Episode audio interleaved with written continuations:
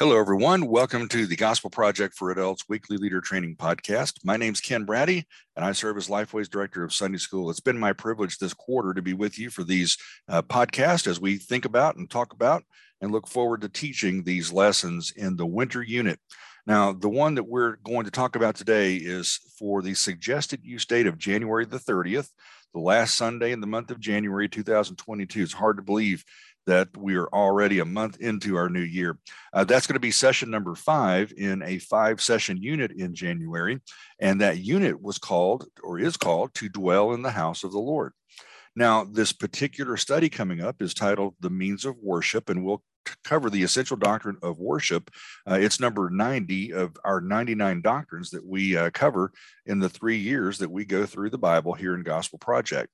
Now, the session outline uh, is, is arranged in three different parts, uh, as we typically do. And uh, here's what the uh, titles of the sections are, so you'll see what's coming up.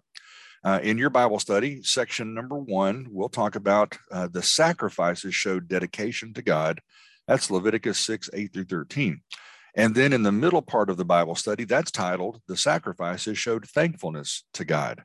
Leviticus 6, 14 to 23. And then in the third and final section of your study, the sacrifices showed confession to God. And that's verses 24 to 30. Now, these are a lot of verses for you to cover in this section, in this session. So do not feel bad if you feel like you want to uh, not focus on every one of these three points, or if you need to focus on fewer verses in these points to make sure that you have time to move your group through. Now, uh, again, don't feel like you got to teach all of this, right? And so uh, when I'm teaching Gospel Project, I will sometimes focus on one or two of the three if I feel like I'm going to be time crunched. And if my group is especially talkative, that is typically what I, excuse me, what I will do. Now, what will the group learn? Well, they will learn that the Old Testament sacrifices showed God and others his people's commitment, their gratitude, and their confession of sin. How will your group see Christ in this study? Well, God's people, they were required to make sacrifices year after year for their sins.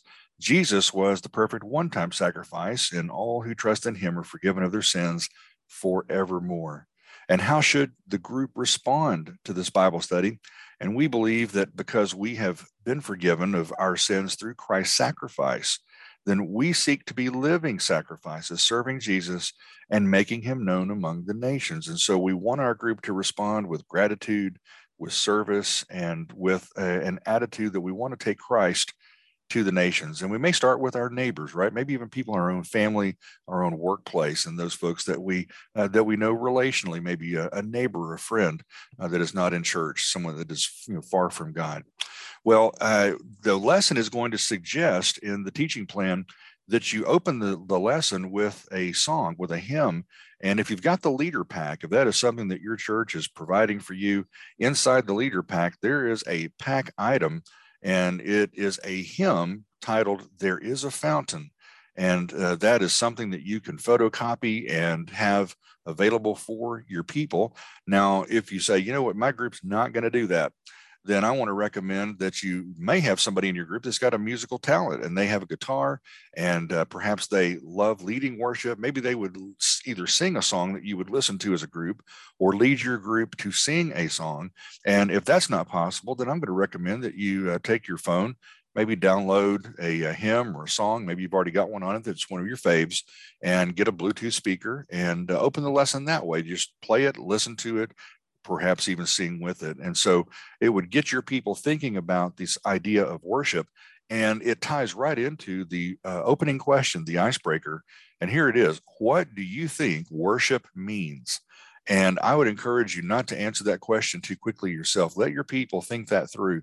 And if they're slow to respond, just tell them to quickly, you know, bundle up in groups of two or three and, and ask that question again. And let them talk about it in a smaller group. That typically gets people moving and gets them to sharing. And so, uh, what do you think worship means? It'd be a great way to open this particular Bible study. Well, as I mentioned, it's in three different sections. The first one's uh, titled The Sacrifices showed dedication to God.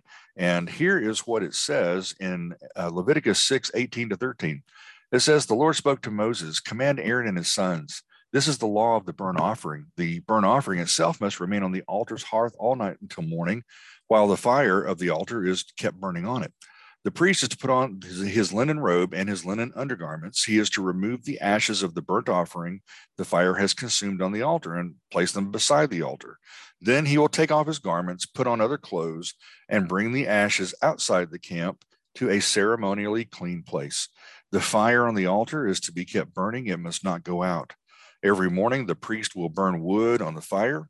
He is to arrange the burnt offering on the fire and burn the fat portions from the fellowship offerings on it.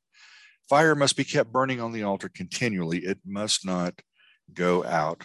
Now, there's a sidebar that I want to call your attention to in your leader guide, and it uh, is titled Unblemished. It's a great paragraph or so uh, about this idea of offering uh, unblemished sacrifices. Might be something that you want to add uh, to your lesson as you're going through it to help your folks understand that. Well, again, I said this is a, a lesson uh, that is long, uh, particularly long, longer than most of our lessons.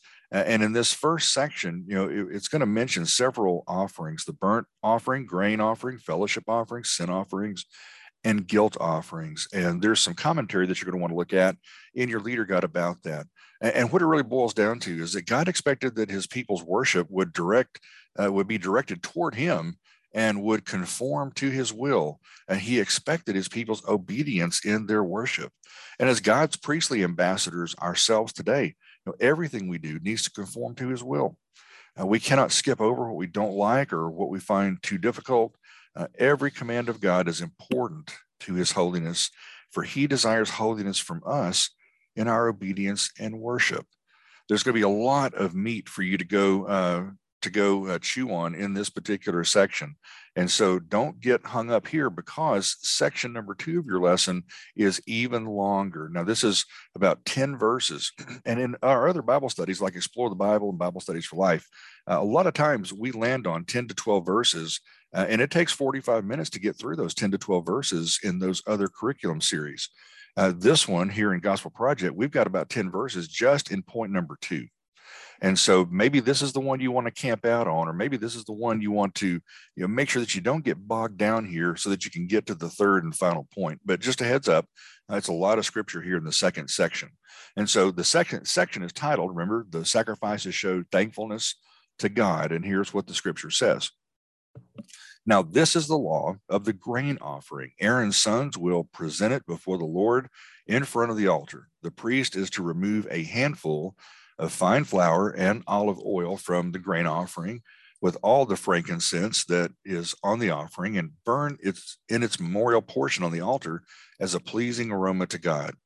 Verse 16 says that Aaron and his sons may eat the rest of it. It is to be eaten in the form of unleavened bread in a holy place.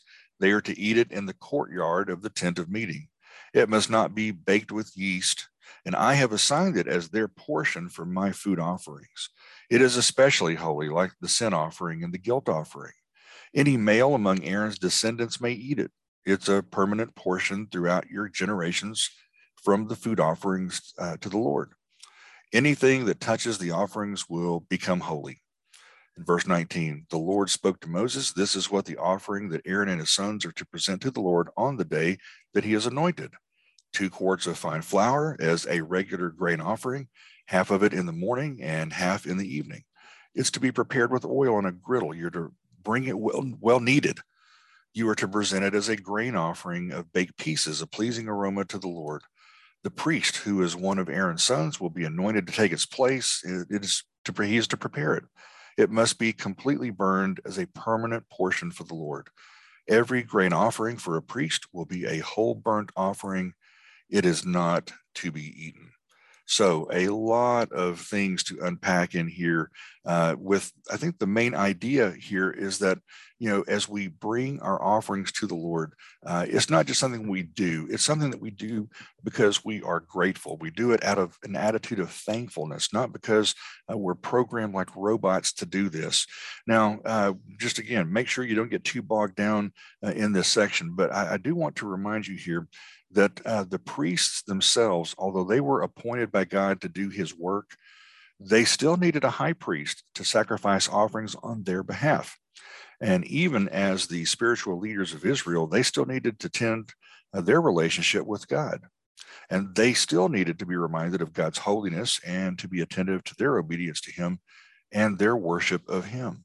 Now, remember that Hebrews 7, verse 27, it reflects back on these sacrifices and reminds us that Jesus, our great high priest, is not like Aaron or his sons. He didn't need to offer sacrifices every day because he offered the perfect sacrifice to end all sacrifices. It was a once for all.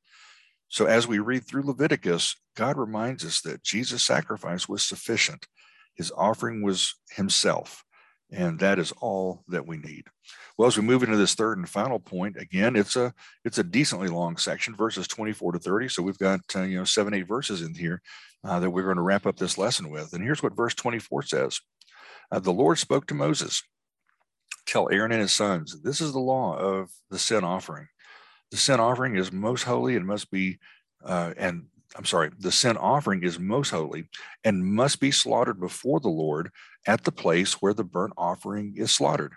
The priest who offers it is as a sin offering will eat it.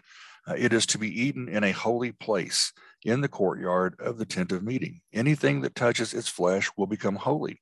And if any of its blood splatters on a garment, then you wash you must wash that garment in a holy place. A clay pot in which the sin offering is boiled is to be broken.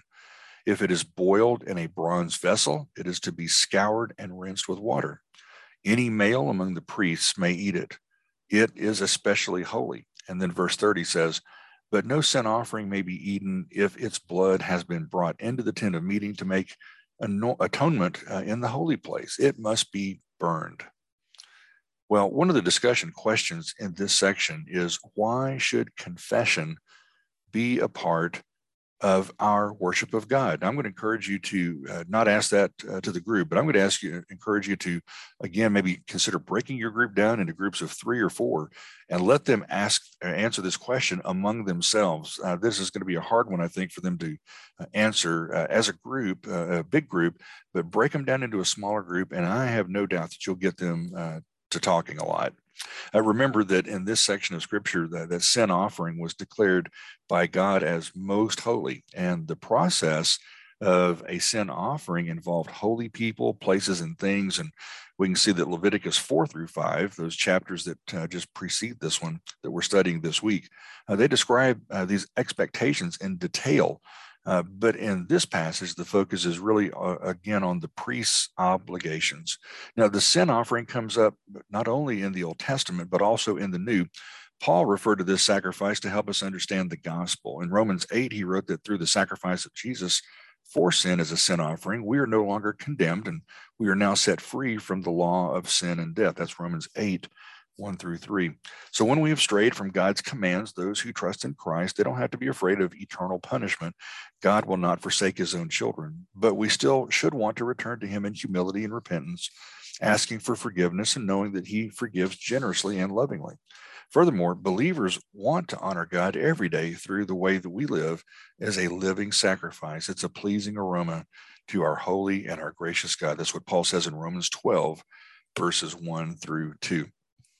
Well, don't forget uh, that every one of these lessons ends with a My Response section. It's great to teach these things, and it's going to be great for your people to understand a little bit more about uh, these Old Testament sacrificial uh, si- the system that was in place and some of these details. But let's don't forget that we want to get them to this this section of the lesson where they are to respond either with their head, their heart or their hands. They're going to learn something new. They're going to do something uh, with their heart. They're going to have an attitude shift, or they're going to do something with their hands. And they're actually going to do something, do ministry uh, because of this Bible study. So don't uh, don't land the plane short. Make sure that we get to this uh, application uh, stage of the Bible study. And again, like always, there are uh, numerous extra commentaries and optional activities and illustrations in the extra section of your leader guide. And so I hope that you will take a look there. Uh, it will give you even more things to say and to do with your group to get them involved and engaged in this particular Bible study. Well, thank you for being with me this week. Uh, we will now, uh, as we come back together, uh, take a look at the very last unit of a study in this winter quarter, and that's unit number six Be Holy Because I'm Holy. Uh, that's going to take us all the way through the month of February. Four great studies there. We'll talk about those or at least we'll talk about session number one uh, in that uh, last unit that we'll have in the month of February 2022. Glad that you're with me. I'm Ken Braddy, Director of Sunday School at Lifeway. Thanks for using the Gospel Project for Adults, where we are finding Christ in every one of these Bible study sessions, showing our people uh, how a, uh, a Bible study like this uh, is a Christ-centered study that uh, that Jesus was present uh, not just in the New Testament but in the Old as well, and we're going to help them connect those dots and see how His life and His ministry can be found here in the Old Testament. So glad that you're using Gospel Project. Hope you're enjoying the new format. We're getting a lot of good comments from group leaders just like yourselves about the new easiness of, of the layout and, and how it is making Bible study and uh, leading and engaging Bible study uh, even easier for you. So thanks for doing this and using Gospel Project. We're proud to partner with you. And I'll see you next time as we talk about unit number six Be Holy because I am holy.